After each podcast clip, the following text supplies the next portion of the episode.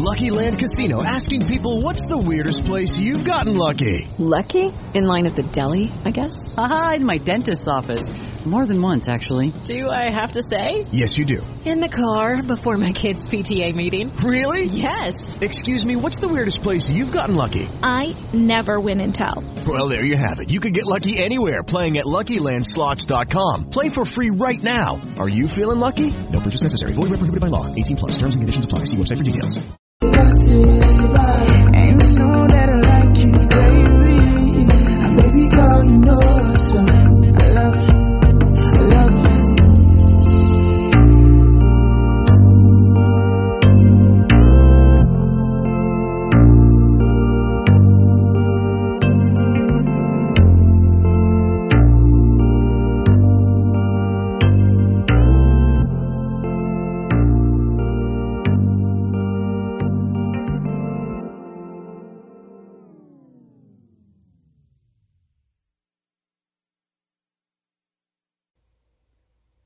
Welcome back, everybody, to a new episode of Kicking with Keeler here on Full Press Radio, episode number 127. Thanks for kicking with me, Ricky Keeler, here on a Saturday afternoon as we get you set for the NFL playoffs that begin, well, later today. Bengals Titans at 4:30, Niners Packers at 8, and then tomorrow afternoon Rams and Bucks at 3, Bills and Chiefs at 6:30. Of course, we'll start the show looking back at Wild Card Weekend and the whole theory expanded playoffs should not exist. Uh, we'll touch we'll touch on that, and then we'll do we'll rank the games from one to four, break them down. We'll do word association a little bit later. But look ahead to Tuesday, and why is Tuesday so important? It is the announcement of who makes it or who doesn't make it in to the MLB Hall of Fame. Of course, baseball's not been the news over the last few months because of the lockout. Uh, but what is at stake on Tuesday? We'll talk about that, and then we'll do a little NBA and college basketball and Australian Open at the end of the show. Want to remind you, you can tweet me on Twitter at Rickinator555. That's at R-E-C-K, letter I, Nader like a Terminator, and then three fives, Rickinator555. You can tweet us on Twitter at FP underscore coverage and at Full Press Radio. Be sure to subscribe to the podcast on iTunes. If you your podcast, just search Kicking with Keeler. Chances are that's where you will find it. But I want to hear from you. Tell me what you like, what you don't like. You can email me, rickjkeeler at gmail.com. I'm very happy to hear from you and download the full press coverage app on your iOS or Android device. All of our articles are there, podcasts, live shows. Um, just recording this after we did FPC NFL Saturday, previewing the two Saturday games. And Then we'll be back tomorrow morning, Sunday morning at 11 a.m. Um, to preview the two Sunday games. Be sure to check that out. Myself, Ian Glendon, the founder of the site, is the host, along with FPC Chiefs writer Braden Holacek and FPC Packers writer Kyle Senra, both of whom you have heard on the show at some point over the last year or so. So let's take a brief look back at Wild Card Weekend. And I was hearing all week that the seven seeds just don't belong. They got to get rid of expanded playoffs. Doesn't make any sense because the Eagles put up a no-show against Tampa Bay, and Pittsburgh after the T.J. Watt fumble recovery could not stop Patrick Mahomes and his five touchdowns. So let me put a wrinkle into that argument just a little bit and say while there is parity in the NFL, there isn't really as much parity as we think. Five of the eight teams that are left standing going into today are teams that were in this round last year. Chiefs, Bills, Packers, Bucks, Rams. Two other teams, the Niners and Titans, were in this situation two years ago. And San Francisco was injury riddled last year, so it makes sense why they weren't here you're still getting about three or four different teams that make the playoffs each year, so there is parity there. But if the same five, six out of the eight in division rounds are the same, then they're just really it's just an established tier that we're on in the NFL, and the rest are just not there. Because let's put it this way: if the seventh seed in the AFC was Jonathan Taylor and the Colts, or Justin Herbert and the Chargers, that 7-2 game would have been much more appealing than it was because as good of a story as Ben Roethlisberger making the playoffs and getting one last game in his career, the Steelers had no shot against the Chiefs. You look at the New England Buffalo game. Josh Allen playing a, per, a perfect game. No punts, no turnovers, all touchdowns. Bill Belichick basically saying to him after the game, you have no answers for him. So even if that game, the only chance the Patriots had in that game was there was, had to be a blizzard. So that game was not going to change regardless of the format. And look at New England going forward, being I'm a Patriots fan, I'll talk about them real quick. Mac Jones wasn't the sole problem why they stunk it up last Saturday. Yes, he did have two interceptions. One of them was a great play by Micah Hyde. Did have two touchdowns as well. The problem was the Patriot defense has been a no-show for the last month. Their linebackers are old. They had no depth in the secondary outside of J.C. Jackson. They couldn't get any pressure on the quarterback. Josh Allen just ran roughshod on him. And if the Patriots are going to go up against Josh Allen for the next five years, they need to get guys that can rush the quarterback and keep Josh Allen in the pocket. Because if not, Josh Allen will make you pay every single time. So while it's a successful year for New England, it's not a shock. It's a shock they got blown out by 30, but not a surprise they lost that game to Buffalo. I thought the Bills were the better team anyway. I, I would have been stunned, not stunned, but mildly shocked if New England had beaten the Bills. Rams, that was a shocker too. 34-11 over the Cardinals. Kyler Murray did not show up to his first playoff game. Two interceptions, a pick six. Rams were in complete control of that game from the onset. Uh, Matthew Stafford with a couple of good throws. Odell Beckham Jr. only needed to throw 17 passes because the Rams defense was doing a fantastic job, and Arizona just wasn't ready for prime time. And I think you look at the Cardinals, and that team needs DeAndre Hopkins because when you don't have him and you're relying on guys like Christian Kirk and Rondale Moore, they're really the same type of wide receiver. There's no true deep threat. Hopkins is that deep threat, big playmaker that that offense was lacking down the stretch, and it cost them big time in the wild card game. But there is now pressure on Cliff Kingsbury because it's in the last couple of years missed the playoffs and then got blown out in a wild card game. Now you got to take that next step if you're Arizona which in this division is not easy when you have the Rams and a Niners team that continues to get better, and Seattle, which is in rebuild, rebuild mode. But the West is not easy for Arizona, so keep that in mind going into the, this off season. You talked about Philly disappointing against Tampa Bay, although not shocked. The weather didn't turn to a monsoon, and since that was the case, as long as the Bucks got ahead early, which they did, scored on the first drive, then took about a 17 nothing lead, and at that point, Jalen Hurts could not come from behind to beat them. They're not a team built to play from behind. Same thing with New England. And that's why I would argue if you're an underdog, why are you deferring the coin toss? I get that it gives you the double possession at the end of the half, which is what you ultimately want. But if you're the underdog, get the ball first, get the lead, and play on your terms. It is way more important to dictate the game than to get a double possession at the end of the half because you in the game in this day and age in the NFL where it's about contrasting styles and styles make fights, then you have to play the game the way you want to play the game. And if you don't, that's your own problem. So I'd be interested to see if that that strategy changes as we get further along in the postseason. But I don't think we have games that are that much lopsided in terms of spreads that you have to worry about that necessarily. Cincinnati gets its first playoff win over Vegas. That wasn't too big a surprise. Bengals came out in the first half, took a 20 to 13 lead. Of course, there was the controversy with Jerome Boger's crew about blowing the, the whistle, and then Joe Burrow throws touchdown to Tyler Boyd. The refs obviously got that one wrong. I'm shocked they could get that one wrong, especially in a day and age where the whistle blows, play stops immediately. It's too easy to just replay the down. That's a poor job by the NFL. And officiating was poor throughout the entire round of last week. I mean, just call it as you see it. I'm not going to be the Dallas Cowboys and blame officiating for why you lost, but you can't make that mistake in a playoff game. You just can't. And while the Raiders weren't denied an opportunity to win, that's six points that ultimately they lost by seven. So it's hard to ignore necessarily. Uh, but still a respectable effort from Vegas. Derek Carr is only going to get, I think, had a really good year considering all the adversity around him. We'll see what the Raiders do for head coach. There's talk about Josh McDaniels I think he'd be a good fit for Vegas. I think he could do good things with Derek Carr and that offense with Waller and Renfro, they're, they're, Jacobs. There's pieces there. He it would be a big loss in New England if he left. You talk about a Patriot team that would have no defense, no clear leader on the defensive coordinator spot. They share it with Jerod Mayo, Steve Belichick, Bill's son, and Bill himself. Now you take away Mac Jones' offensive coordinator away, be two offensive coordinators in two years. That's a little tricky. But Vegas, I think, is kind of looking to make Patriots West out there.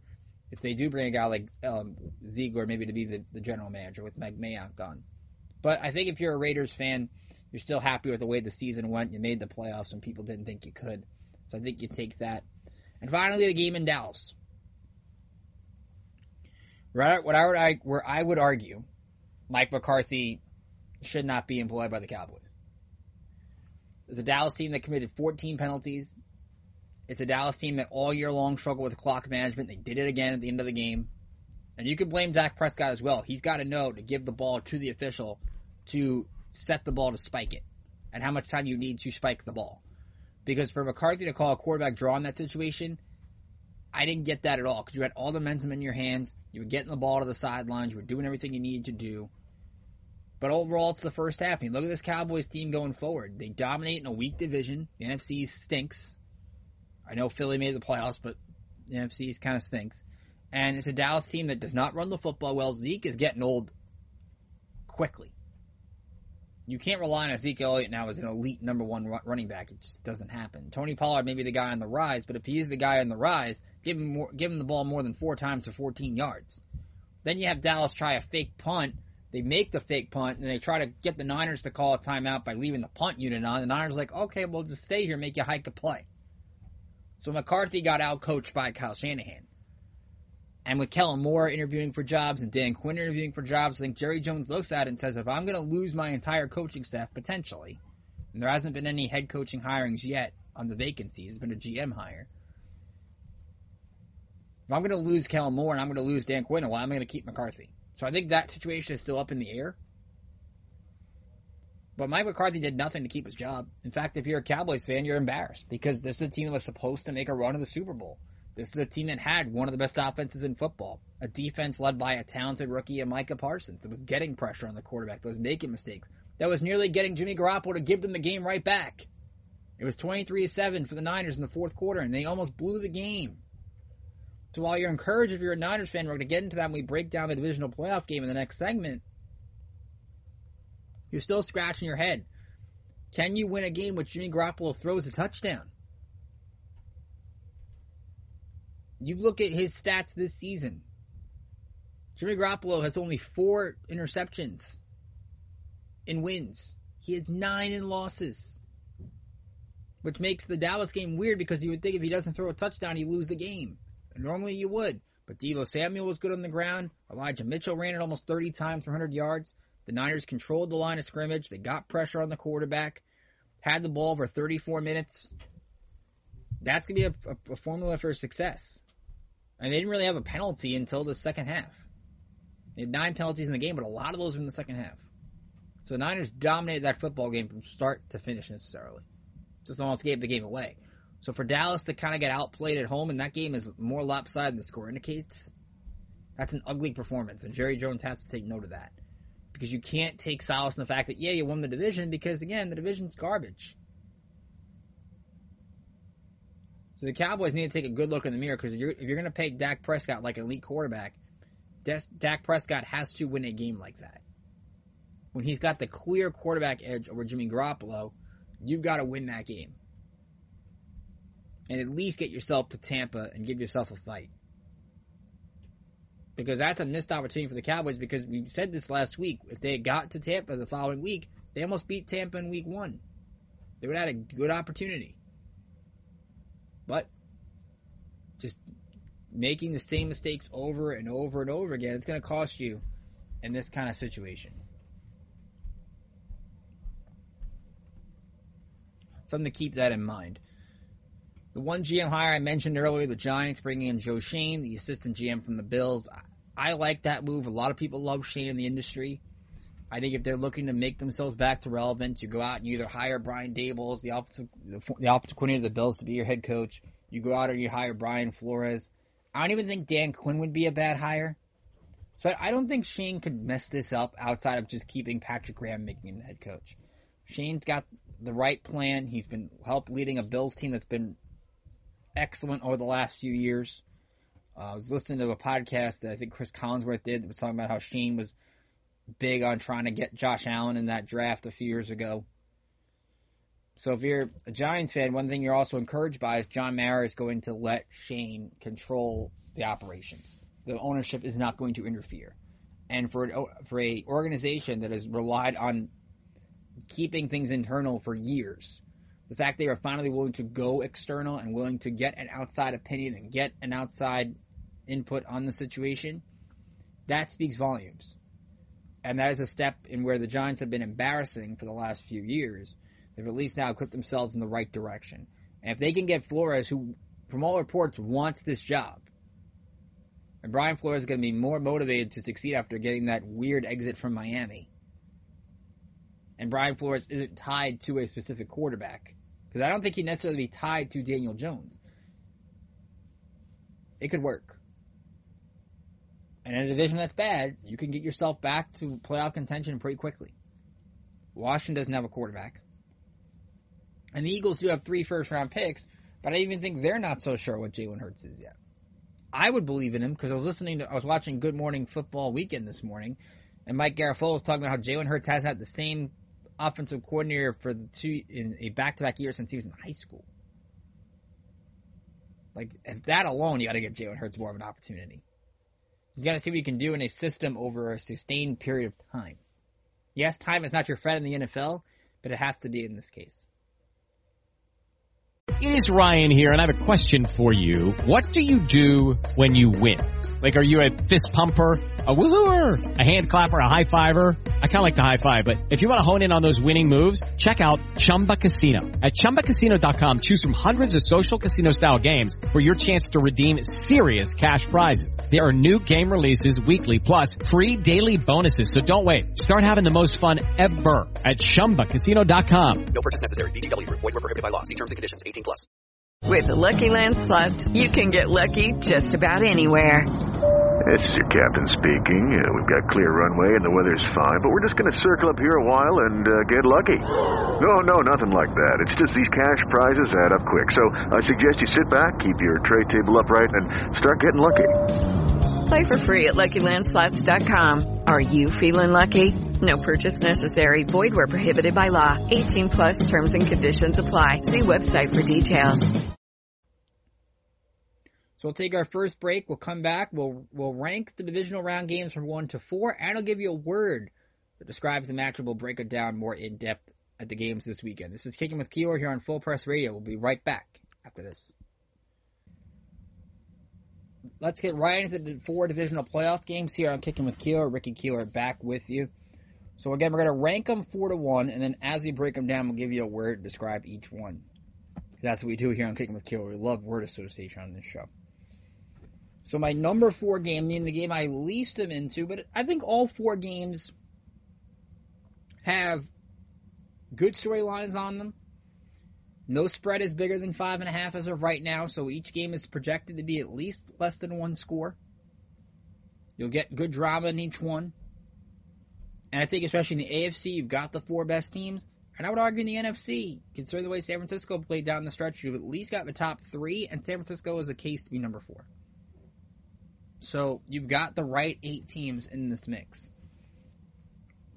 So we'll start at number four. And my number four game is Bengals Titans.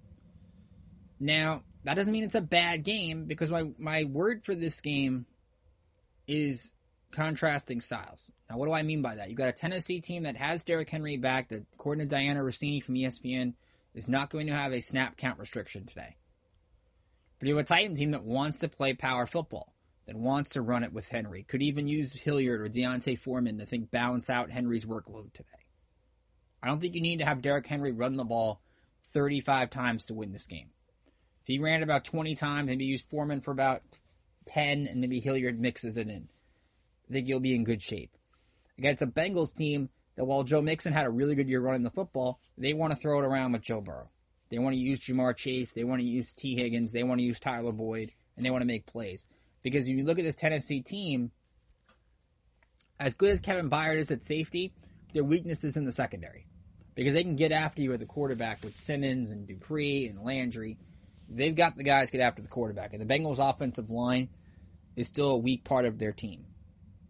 Tennessee, I think, wants to still can go after Cincinnati because while the Bengals are decent up front with Hendrickson and they have Jessie Bates in the in the back of their secondary, I think you could go after Cincinnati's corners as well. So both these teams can stretch the ball downfield. I think Cincinnati has the edge in the kicking game. McPherson's a better kicker than Bullock.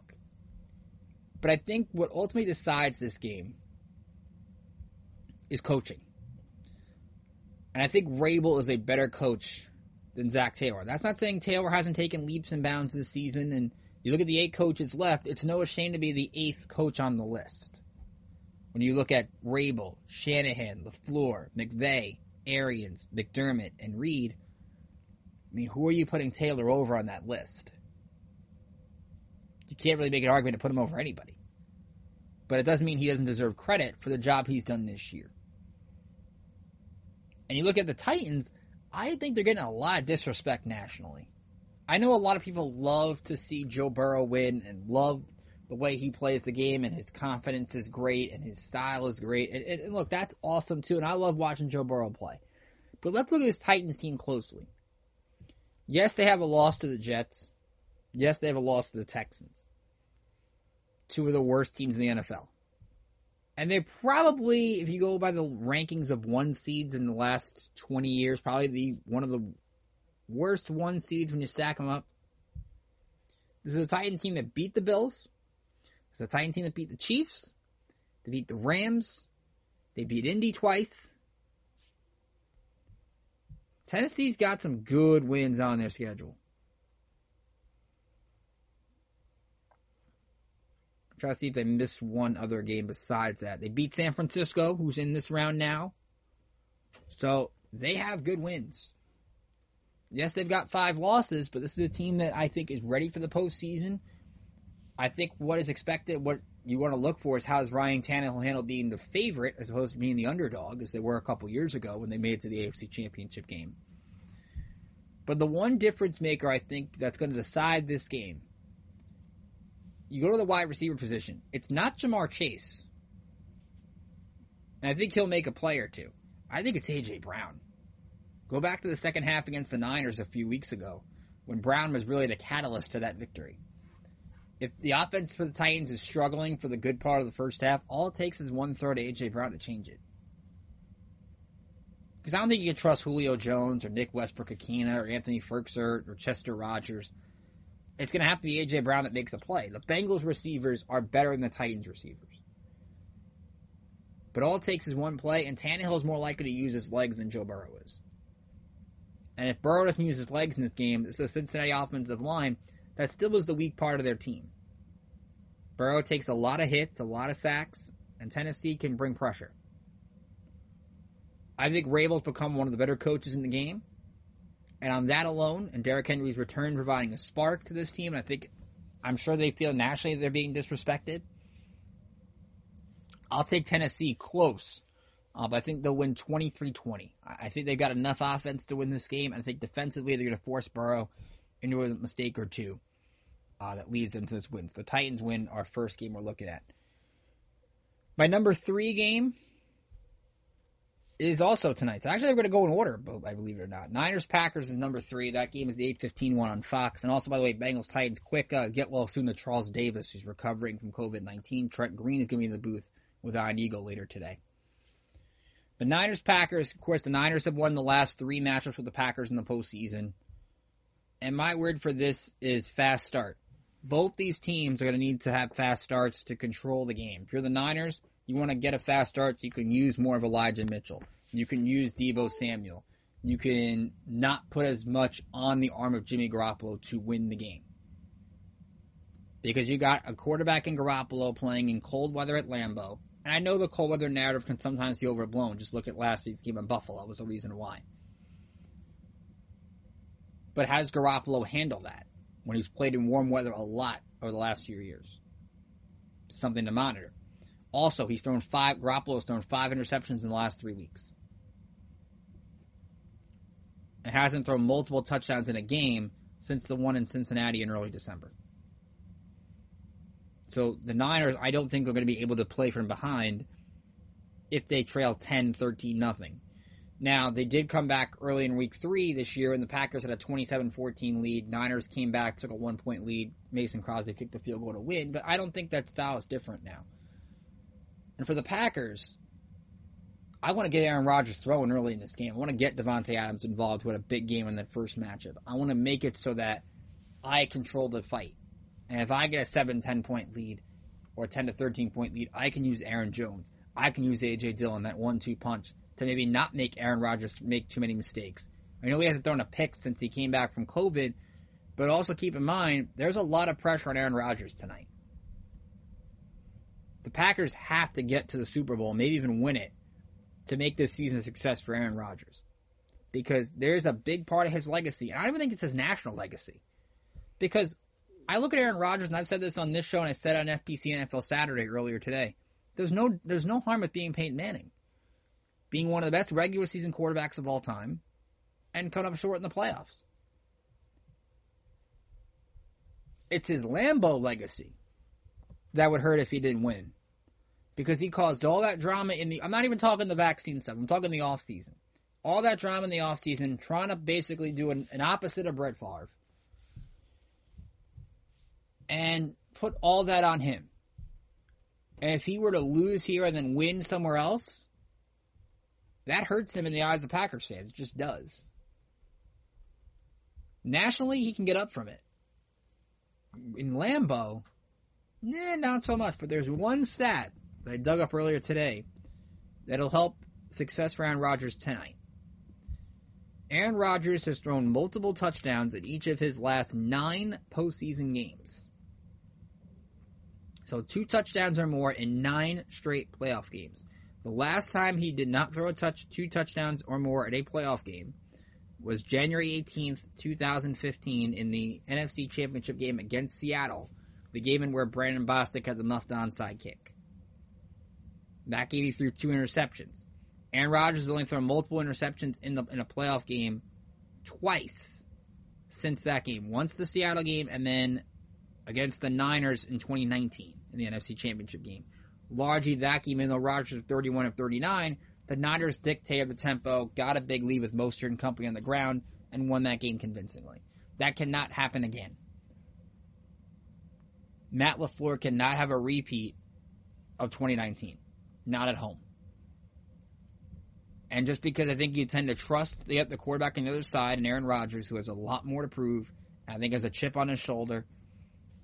Give me Green Bay over the Niners. I'll say 30 to 17. I think Jimmy Garoppolo makes one mistake or two, and that gives Aaron Rodgers a short field. When you do that, Green Bay is more than likely to make you pay. So I'll take the Packers uh, by a 13 points to advance to the NFC Championship game next week.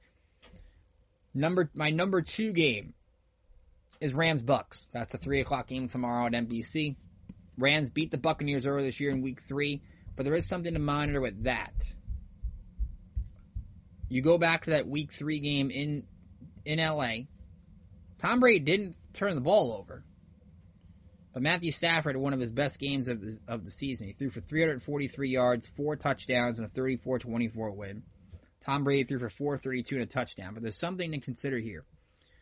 The Buccaneers in that game ran it only 13 times for 35 yards.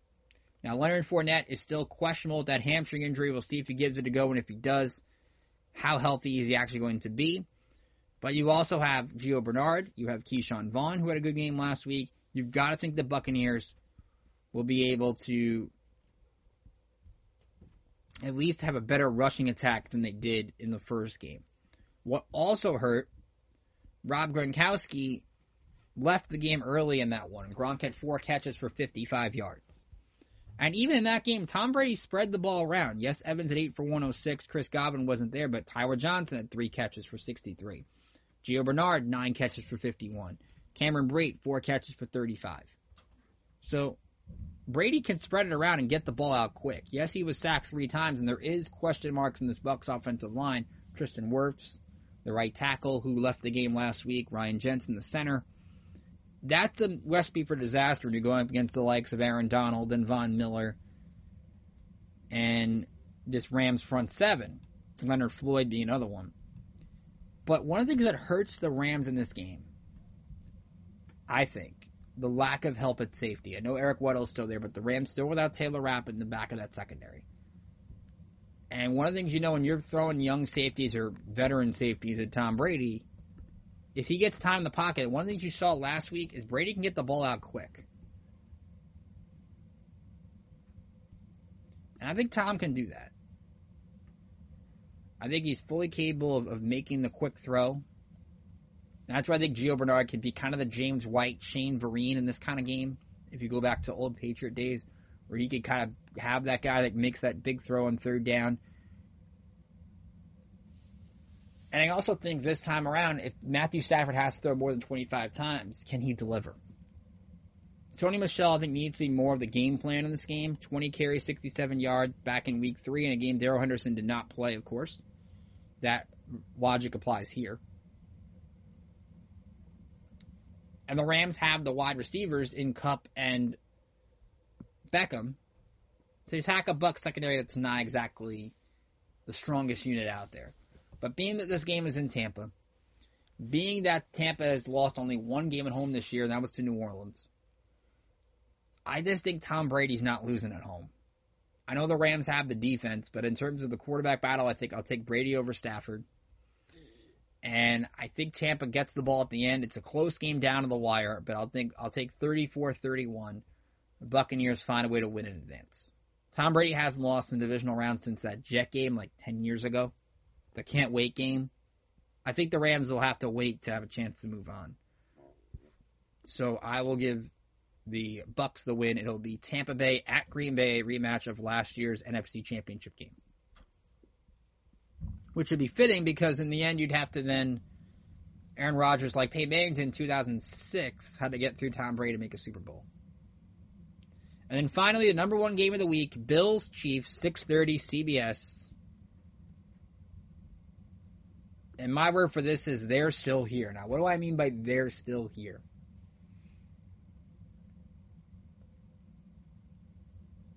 I think people are forgetting about the Chiefs. And I'm not hating on Bills Mafia. I love Bills Mafia. They're great people. I have a friend who's a Bills fan, and I, I'm rooting for I'm rooting for him and the happiness for him, and I'm rooting for Josh Allen because I love watching him play. And I know the Bills beat the Chiefs earlier this season, but keep a couple things in mind.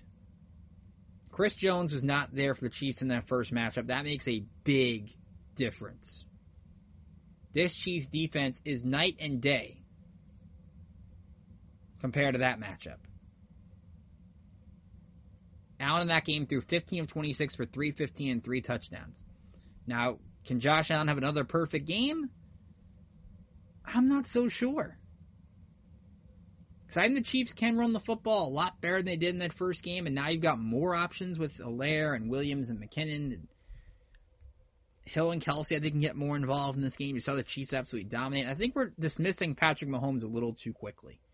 We talk about Aaron Rodgers. This is Patrick Mahomes' stats lines the last five games. In the last five games, he has thrown 15 touchdowns to two interceptions. The last time Patrick Mahomes did not throw more than one touchdown in a game was back on October 20. No, hold on. Wait a second was back on December 5th against Denver. So since that Denver game, the first one, 15 touchdowns, two interceptions. And I've kind of used the Chiefs as the new Patriots. Now, what I mean by that is the new Patriots. I've said this with the old Patriot dynasty logic, you kind of apply to them because they're two wins away from their third Super Bowl in a row. Whenever you doubt a champion, the champion usually rises to the occasion. Does anybody actually believe the Chiefs are going to lose back to back games to Buffalo at home? In Arrowhead, one of the toughest places to play in the NFL. Where they're going to get pressure on Josh Allen. Something they, didn't have one sack in week five. Allen wasn't sacked once last week. And credit to that Bills offensive line. They built they've done a good job building from the trenches in. Can they really do that again? They're going to have to need that game to do it again. And yes, the Bills have, I think, a more variety of weapons with Knox, and you can use Beasley and Sanders in, in different ways, and, and, Davis in different ways. Chiefs, if you've seen Pringle break out lately, you've seen Hardman break out lately. I think the Chiefs had the edge in the kicking game. I think they have the edge on special teams. And it's going to be a fun matchup between McDermott and Reid. Who takes a gamble here and goes for it? Who decides to play field position? Um, who makes that big coaching blunder? Because McDermott's proven to be a really good coach. Something changed, and people point to the the Patriot game is when it changed for the Bills. I would actually point the opposite. I think it changed in the second half in Tampa the week after because the Bucks were blowing the doors off the Bills in the first half. I don't know what Sean McDermott said in the locker room at halftime in that game, but something clicked where the Bills didn't win, but they forced the game into overtime against Tampa, and Brady threw the touchdown to Perriman to win the game. And then the Bills have been a better team ever since. They had a little bit of a hiccup against Atlanta where they struggled but still won the game. I'm not dismissing the Bills, but I've seen all week everybody picking the Bills. And I think it's sentiment. It's their time. The Bills are finally going to get to a Super Bowl. They're going to finally avenge the old four straight losses from the 90s. And, and look, that's great. I'd love that for Josh Allen. Don't underestimate a champion. And as of right now, Patrick Mahomes is the one with the ring on his finger going into the game. Kansas City wins 33 30. High scoring football game. Comes down to the wire. Gonna be really entertaining. Romo's gonna have some fun exclamations. Here we go, and all that fun stuff. Chiefs win. It'll be Chiefs Titans in, in Nashville. It'll be Bucks Packers at Lambeau. And that should be for a lot of fun drama in the championship game. You can tell me you disagree all you want. Again, at Rickinator555 on Twitter. And I'd love to hear from Bills fans. I don't hate you guys. I respect you guys. But in the end, I'm taking the team that has proven it in this situation over and over, and that's the Chiefs. With Lucky Land slots, you can get lucky just about anywhere. Dearly beloved, we are gathered here today to. Has anyone seen the bride and groom? Sorry, sorry, we're here. We were getting lucky in the limo and we lost track of time. No, Lucky Land Casino, with cash prizes that add up quicker than a guest registry. In that case, I pronounce you lucky. Play for free at LuckyLandSlots.com. Daily bonuses are waiting. No purchase necessary. Void where prohibited by law. 18 plus. Terms and conditions apply. See website for details. Swimsuit? Check. Sunscreen? Check. Phone charger? Check. Don't forget to pack the 5 Hour Energy. It fits great in a pocket or carry-on, and the alert feeling will help you arrive ready for anything. Now get 20% off when you use code 5HE Travel at 5hourenergy.com. Expires April 30th. One time use only. Not valid with other discounts. Remember, visit 5hourenergy.com and use code 5HE Travel to save 20%. So again, my winners, all four home teams: Titans, Packers, Bucks, Chiefs. And really, when you think about it, out of the six games that were played last week, home teams went five and one. Only loss was the Cowboys. That should set the case itself. Maybe the, the league this year will be talking about all the parity and all the any given Sundays if the final four teams left for the top two seeds in each conference. Could kind of go both ways. Uh, so we'll take a break. We will come back and do a little baseball and what to expect Tuesday and maybe why you should not be surprised if something happens. Stay tuned for that here on Kicking with Keeler on Full Press Radio. Switching over to baseball here on Kicking with Keeler on Full Press Radio. And then, yes, there is some interesting news this week that the MLB and MLBPA are going to meet on Monday.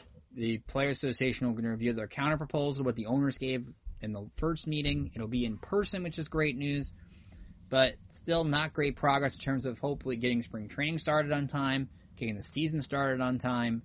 There will be baseball at some point, but there's still a lot of frustration from fans, as I'm sure all of you are feeling at home, that you're not your input's not included in all this.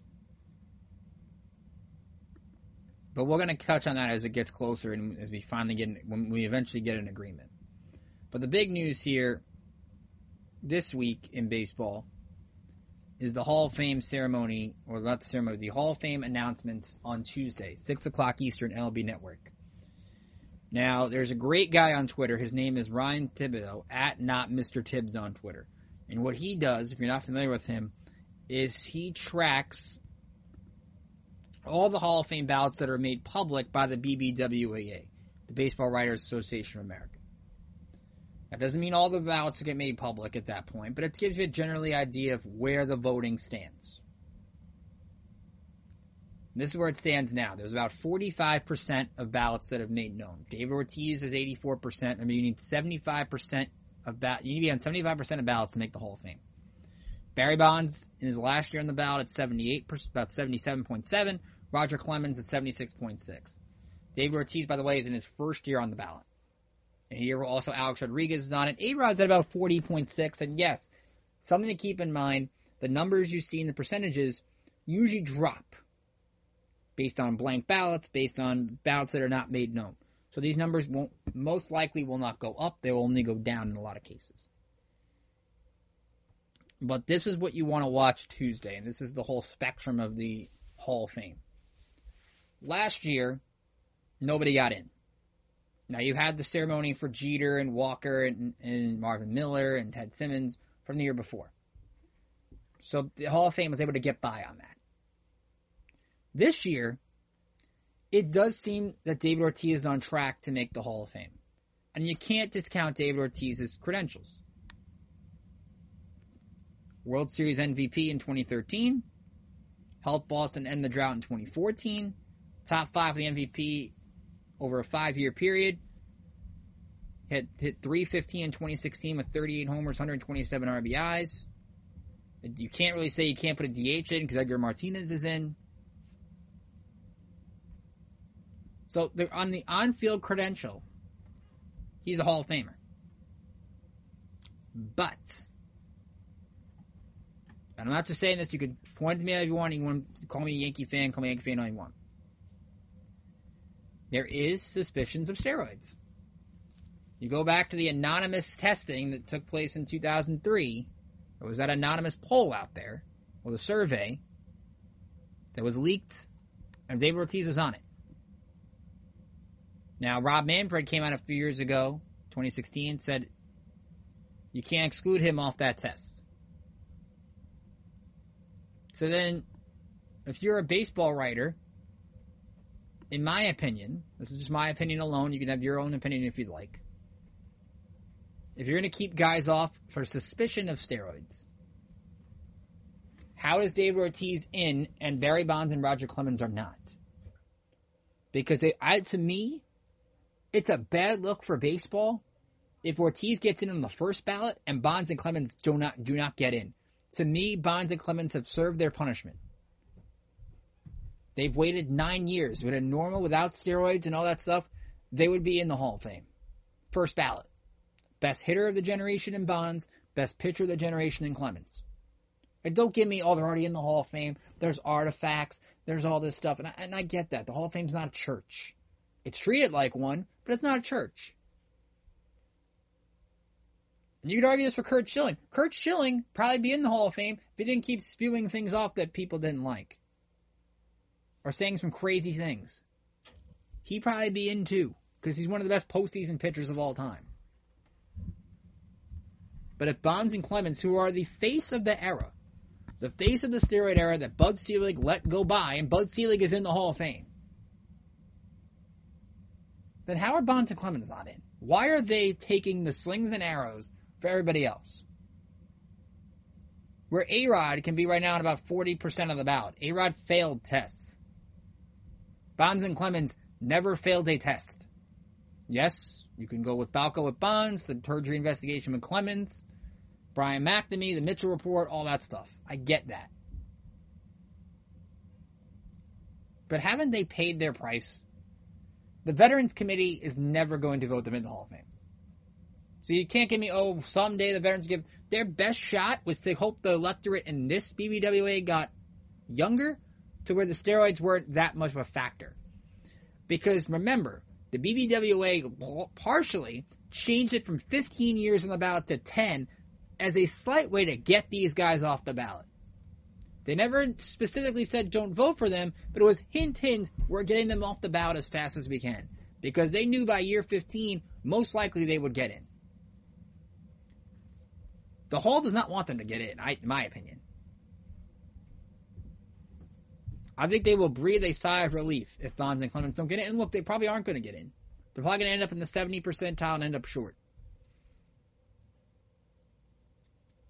But they also had a theory back in December when the Veterans Committee had announced their Hall of Famers. There was like six guys on that list: Jim Kaat, Tony Oliva, Minnie Minoso. The list goes. There was a couple other guys on the list I'm forgetting. But my theory back then was okay, you've got six guys. I think if they have enough guys from the Veterans Committee, that's enough to overshadow if they go without a Hall of Famer for the second straight year. Because Schilling's not getting in. Scott Rolen's closer now. He's about 70%, but he's not getting in this year. Rolen might get in in a year or two. Todd Helton is actually trending higher than a lot of people thought, at 57%. And Helton, you can look at Colorado, but again, Larry Walker's in the Hall of Fame. Helton, I think, though, playing his entire year, entire career in Colorado could go back to hurt him. But again, I'm all for putting David Ortiz in the Hall of Fame. But if you're going to put David Ortiz in the Hall of Fame, then Barry Bonds and Roger Clemens need to be in the Hall of Fame as well. I think that's a that's fair. Because to me, you can put it if you want. You can put on the plaque if you want. I've always said that you can put it on the plaque. There's suspicions of steroids and things like that within the Bonds and Clemens cases. I've, I've always said that. But to basically pretend like the steroid era didn't exist doesn't make sense. And the people who, who submit blank ballots, we, you shouldn't have a vote. I'm sorry. I know Joel Sherman has advocated, well, if you don't believe there's Hall of Fame, then don't vote. You have a list of so many great players. And I get some people want a small hall, and, and I understand that too. But with all these great players on the list, you can't pick one player that you think is a Hall of Famer? That also doesn't make any sense.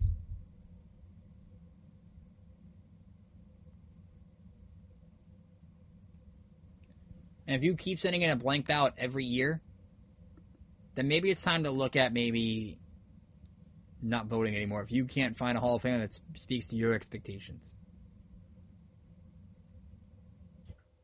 We'll see. But again, that's the big drama for Tuesday. Who gets in, who doesn't get in. If somebody does get in, it'll probably be just Ortiz. If nobody gets in for two straight years, then we really need to look at the process.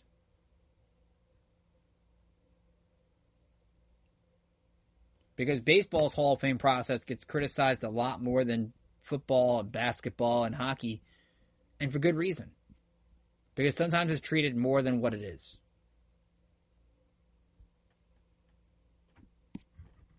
So we'll take one more break. We'll come back and we'll look at some other updates in sports, a little NBA, a little college basketball, and a little bit of the Australian Open. What's gone on so far down under in the first major of the year. You're listening to Kicking with Keeler on Full Press Radio. We'll wrap up episode 127 after this. Wrapping up episode 127 of Kicking with Keeler. Again, next week we'll be back on Saturday. We'll preview the two conference championship games and talk about a bunch of stuff. That's going to be our, I believe, our last show in January. January's flown by really fast. Uh, but some articles we want to touch on really quickly.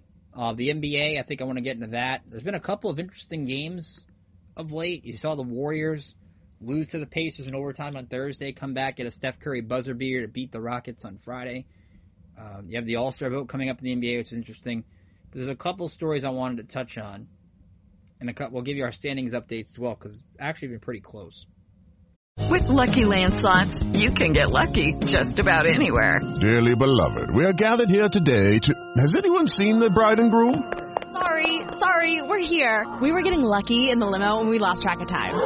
No, Lucky Land Casino, with cash prizes that add up quicker than a guest registry.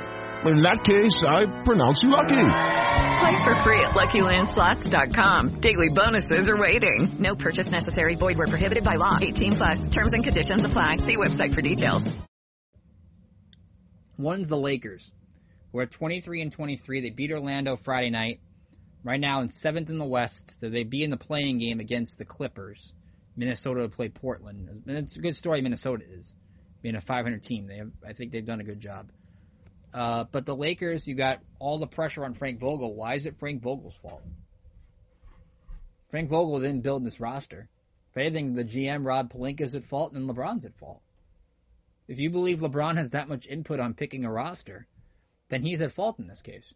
He wanted to trade for Russell Westbrook. Russell Westbrook has been a disappointment. He was benched the other night against Indiana, and I think the Lakers, if they believe Frank Vogel is in the right, should bench him if they feel he's not the best guy in the fourth quarter. And Malik Monk's had a good year. Carmelo Anthony's had a good year. Westbrook has not been what the Lakers have wanted. I mean, Minnesota, Washington, when they made that trade and got Kuzma and got Harrell, made a better deal. And why is Frank Vogel taking the slings and arrows? Frank Vogel won a championship. Whether you want to give LeBron all the credit for that title or not, Frank Vogel deserves a bunch of credit for that title. If the Lakers don't feel he's the best option, get rid of him, keep and, and make Jason Kidd the head coach. See what happens. Although you can't now because Kidd's in Dallas, so you can't. You had a chance to keep Jason Kidd. You, you, you weren't able to do it, and Frank Vogel was the coach there. So, what's your alternative? You get rid of Vogel. Does the, do the Lakers basically just become like who like who would really be the guy you're going to replace and that makes a spark with that team? They're old. LeBron can't do everything by himself, and LeBron's had a really good year. But with Anthony Davis being out, okay, where is this Laker team actually going to go? In a West that is a lot more wide open than you think. Phoenix is 17, is 18 and 4 away from home. Had a good win against Dallas the other night. They're 35 and 9. Golden State's playing well. Memphis is so fun to watch with Ja Morant, and he's he's an MVP candidate. Utah's really good. Dallas is good. Denver's over 500. So where are the Lakers really in the West? Sixth, maybe fifth. And yes, LeBron can make a run in the finals, but if he if he's exerting all his energy now, what is he going to have left? So I don't think it's a Frank Vogel problem with the Lakers. I think it's a roster construction problem, and they don't have the pieces really to make that big of a trade. Uh, the other story this week I found odd was with the Nets. I know this is not about Kyler, uh, not Kyler, Kyrie Irving, who I still have issues with for not realizing, hey, Kevin Durant's out for the foreseeable future. My team needs me to play home games, and I still won't get the vaccine. Meaning James Harden has to basically play in every home game because Kyrie Irving can't help him out. And the mandates in New York City are not changing anytime soon. Maybe they do down the road by the playoffs, but right now they're not. The issue was the game in Washington on on Wednesday. The Nets are playing the Wizards, and during the game, uh, Nets assistant coach David Vanterpool sticks his arm out to deflect the ball in play. Now the NBA fined him ten thousand dollars. They found fined the Nets twenty five thousand dollars. But remember earlier in the show we talked about officiating, how you can't miss things like that. You can't miss that if you're a ref. He was standing right there. I get it's a mistake. Refs make mistakes. Officiating is not easy. I've tried it. I've done it at a, at a youth level, and it is hard. And people get on you. And sometimes it's like, why are you getting on me? The game doesn't matter. I remember I kept. Uh, I was refereeing games where the score wasn't even kept, and coaches were making big deals like it was the championship if you made a mistake. So officiating is hard. Those say they can be officials. Think twice before you try it. I think if you can handle criticism from other people, it's not easy to do. I thought the Wizards acting coach was Joseph Blair, I believe, was very calm about his comments. Said, "Look, I can't, you can't miss that." But he wasn't. He didn't give obscene words. He didn't swear. He didn't do anything like that. Didn't make an outrage when he had every right to. But he didn't. He realized, look, my team could have made plays at the end to prevent that from being a cause of why we lost. I think the NBA should have gave Vanterpool a suspension, but at least they gave him a fine. I would again, I would have taken, I would have taken it a step further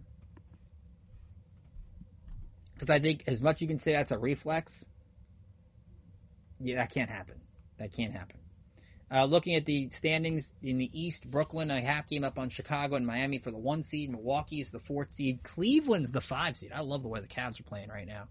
Two and a half back. Philly is three back. Joel Embiid's had a couple great games this week. Uh, your seven through tens would be Charlotte, Toronto, Washington, and Boston. Knicks have been terrible. Julius Randle, by the way, doesn't want to talk ever since he gave the thumbs down on the fans. Maybe Julius Randle's take a look in the mirror and realize that, hey, those fans have been behind your back and made you like a hero over the last year or so. You might want to give them the benefit of the doubt, but again, what what is what what do fans know really? But Julius Randle's at fault. Speak to the media. Stop hiding. In the West, we talked about it. Lakers, Clippers, T Wolves, and Blazers are seven through ten. Sacramento and the Pelicans two back of that final spot.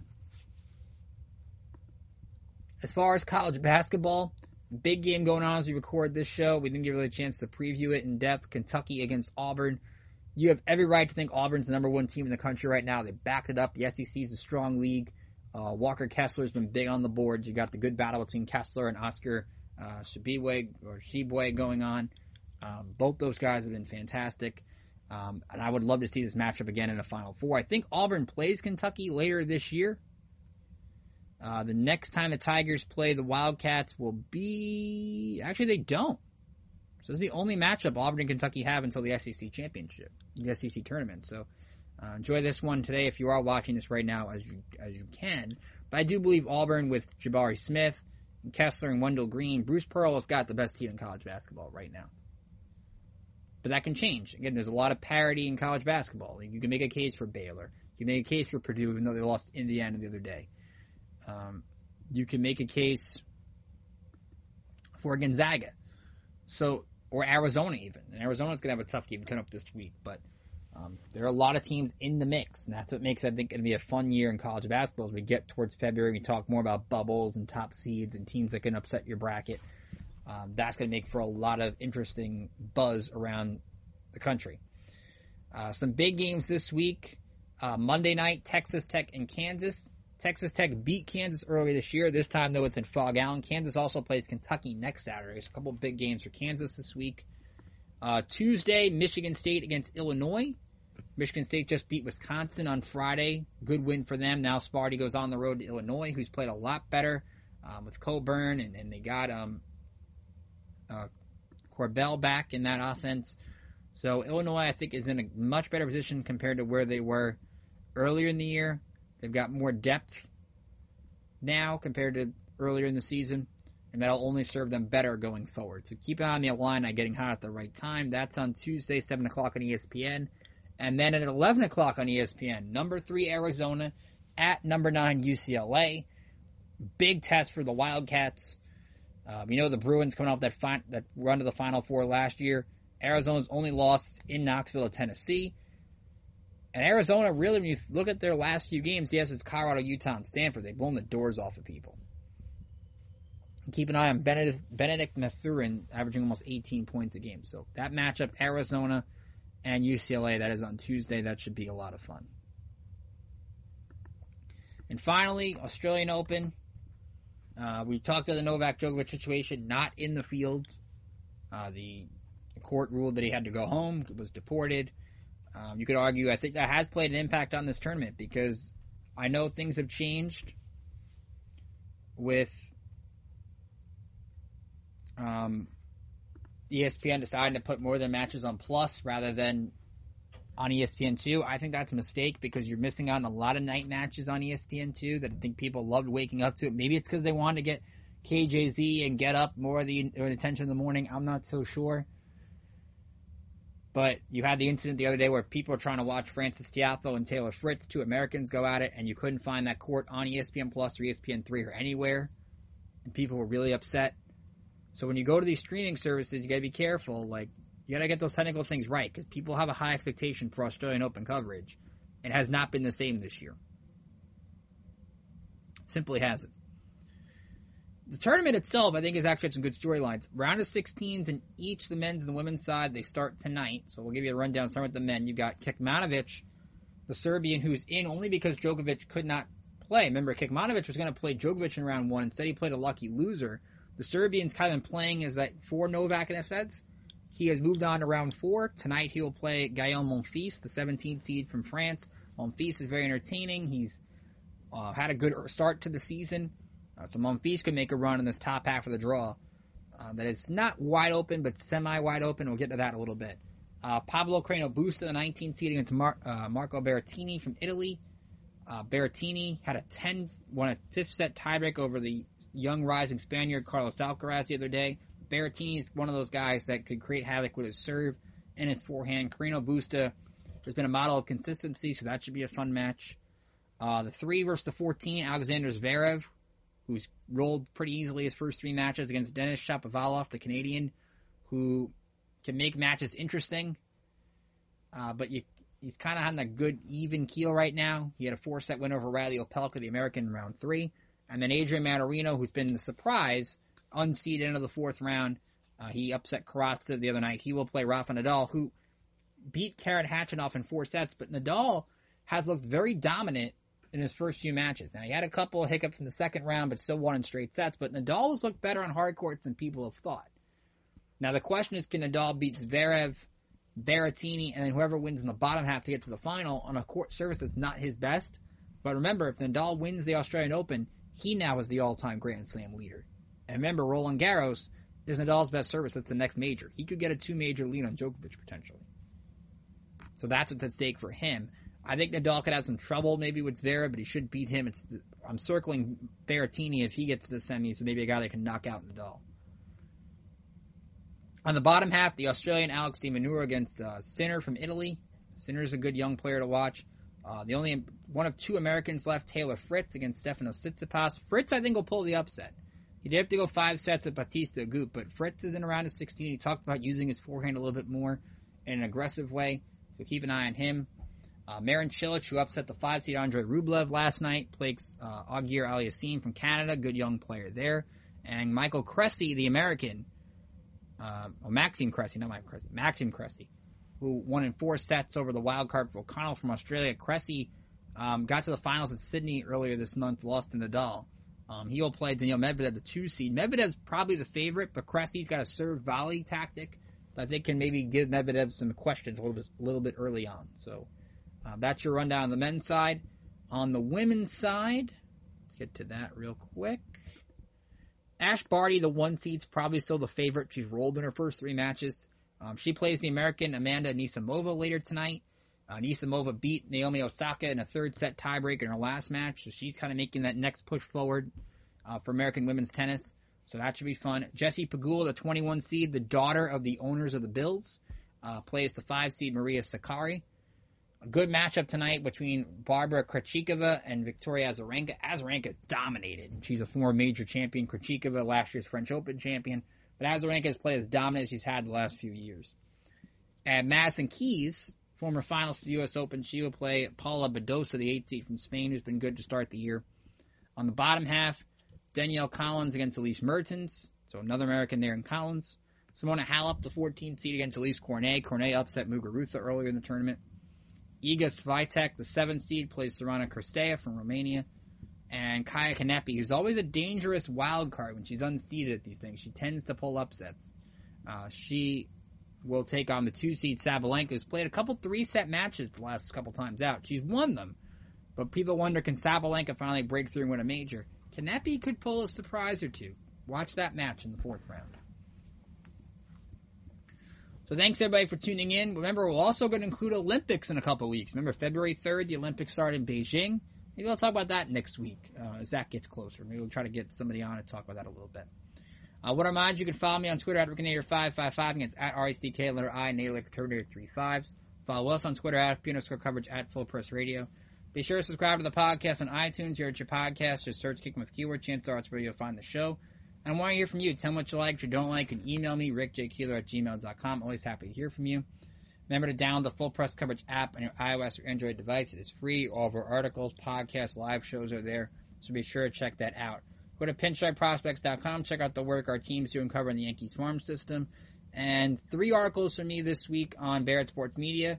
Uh, one was about Dan Orlovsky talking about the, um, his use of the touchscreen and how he's become really the main guy associated with that, how he loves that. Um, Adam Schefter was on his own podcast with the new senior football writer uh, for college football, ESPN, Pete Thamel. And Adam Schefter talked about how he never finished his ESPN orientation.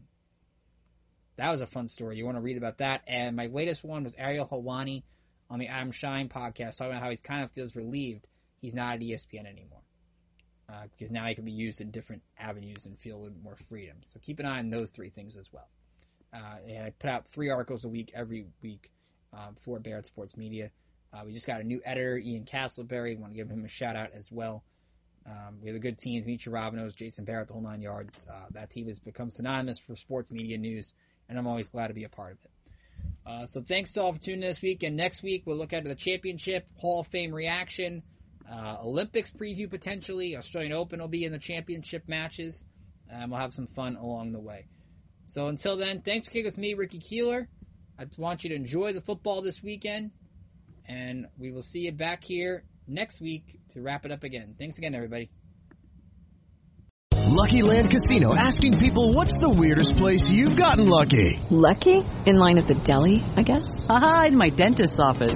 More than once, actually. Do I have to say? Yes, you do. In the car before my kids' PTA meeting. Really? Yes. Excuse me, what's the weirdest place you've gotten lucky? I never win and tell. Well, there you have it. You can get lucky anywhere playing at LuckyLandSlots.com. Play for free right now. Are you feeling lucky? No purchase necessary. Void where prohibited by law. 18 plus. Terms and conditions apply. See website for details.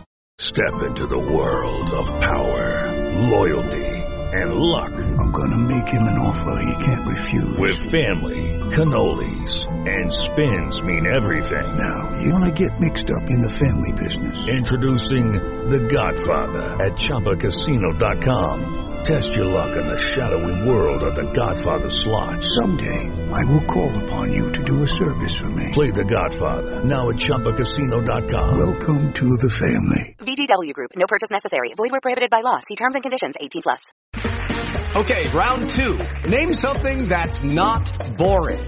A laundry? Ooh, a book club. Computer solitaire, huh? Ah, oh, sorry, we were looking for Chumba Casino.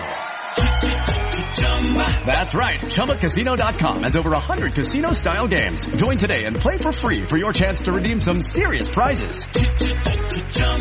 ChumbaCasino.com. No purchase necessary. Full prohibited by law. 18 plus terms and conditions apply. See website for details. Judy was boring. Hello. Then Judy discovered ChumbaCasino.com. It's my little escape. Now Judy's the life of the party. Oh, baby, Mama's bringing home the bacon. Whoa, take it easy, Judy. The Chumba life is for everybody. So go to ChumbaCasino.com and play over 100 casino-style games. Join today and play for free for your chance to redeem some serious prizes. ChumbaCasino.com. No purchase necessary. Void where prohibited by law. 18 plus terms and conditions apply. See website for details.